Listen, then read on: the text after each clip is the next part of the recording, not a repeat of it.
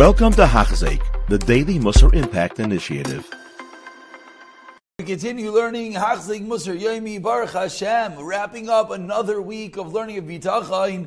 And actually, this is the final full week that we'll be learning Bitachon together. As next week, Baruch Hashem, we'll be concluding the Sefer, and then we'll be moving on to Pirkei Avos with Rabbeinu Yonah. We're up to page 259 as we're ramping up the sixth parak of Sha'ar Habitachon. Just to make mention, anyone who has the ArtScroll, there's a beautiful footnote over here on page 259 in which he discusses the famous shilas about is it appropriate to have insurance, etc., based on what we learned yesterday in the previous year, that just because you have extra money that makes you secure, Hashem could determine how you're going to have your money, how you won't have your money. The marbin achas, the marbin daiga. So how do we uh, orient ourselves with something like insurance, which seemingly is securing our future? You can look at that note over there. But we continue. He says the that the sixth response to a person who's trying to amass wealth to be secure. So I don't take security from his friend. Again, I lend you a hundred dollars. You give me your watch as security. What is the reason? If I were to know, if I were to know that you're the person that you're going to pay me before this man comes, and I know that that the person's not just going to pay me back, he's going to give me double. He's going to give me double. He's going to be so appreciative for the loan I gave him. He's going to give me double. Am I going to go, You're going to go and you take a mashkin? That's ridiculous. You know the guy's going to pay early. You know he's going to be so happy that you gave him this loan that he's going to give you double. So what are you taking the mashkin for? So of course, when it comes to Hashem, that Hashem, of course, He treats us with the greatest chesed, with the greatest kindness. And He gives us goodness upon goodness and chesed upon chesed at every moment of our lives. Chadashim get Yishanim, the new gifts and the old gifts that Hashem gives us. And more than that, He rewards us. He gives us, He gives us reward for the sukkah that we do and the mitzvahs we do.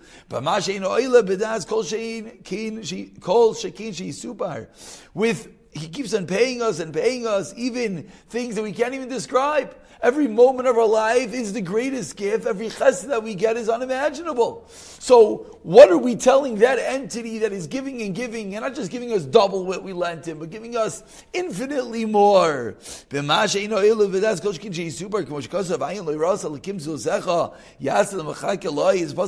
Says, No I except yours, Hashem could see that which awaits you. Could there be a greater genai? That person you're asking a mashkin again. What was the nimshal? You lend someone a hundred bucks. You know he's going to pay you early. You know he's going to pay you double. Are you going to take a mashkin? Are you going to take security from him? Of course not. Because you know you're getting back and getting back double. So when it comes to Hashem and Hashem gives and gives and gives and every moment is the greatest chesed, we're now going to say, okay Hashem, I have my parnasa for this year. But you know what? I want for next year and I want for the next year and I want for the, my entire lifetime. How can we ask of Hashem such a security? And finally, Vashvi in the seventh and final refutation for someone who tries to stockpile money to make sure he's ultra, uh, ultra secure. Kamamashkin is chavera, he's someone who takes security from his friend. Eino mimashkin ela acher shu yachol lamalo is masha bavar mahoin ha'ilam. He doesn't take the mashkin unless be able to give that which the guy wants, meaning the person selling the item is not going to ask if he doesn't have that item. Hashem. Someone, if he comes to Hashem and says, I don't have, I have enough money for this year, but I want for next year, I want for all times afterwards. We have no way to pay Hashem. So we're asking him for the security. We have no way to do our part. We don't have a way to pay up our old debts to God. Even the tzaddik doesn't fully pay up to Hashem. Unless Hashem helps him do such. So finally, as one of the Chassidim said, in a praise that he praised to Hashem, even the maskil, even the wise person who knows you, Hashem, cannot take pride, cannot be happy in his maisim.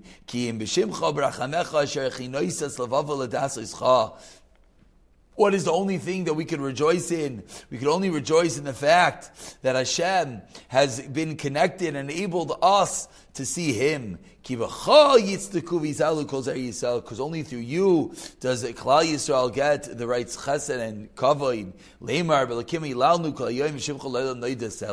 So of course, after learning such a chapter, we do have to just make mention that obviously there's certain societal norms and there are certain things that are called normal ishtadlus to have X amount in a bank account or an investment or this and that. The Chovos Halevavos is talking to that person that never has enough, that he has the investment and he has this and now he wants more and more and more, the money for the pursuit of money and he claims and he blames it. Oh, I wanted a security. And he just proved to us seven different reasons that to ask of security from Hashem is for lack of better words, let's call it ridiculous. I will finish up the seventh chapter of Mir Hashem next week. You have been listening to a shiur by Hachzeik. If you have been impacted, please share with others. For the daily shiur, please visit Hachzeik.com or call 516 600 8080.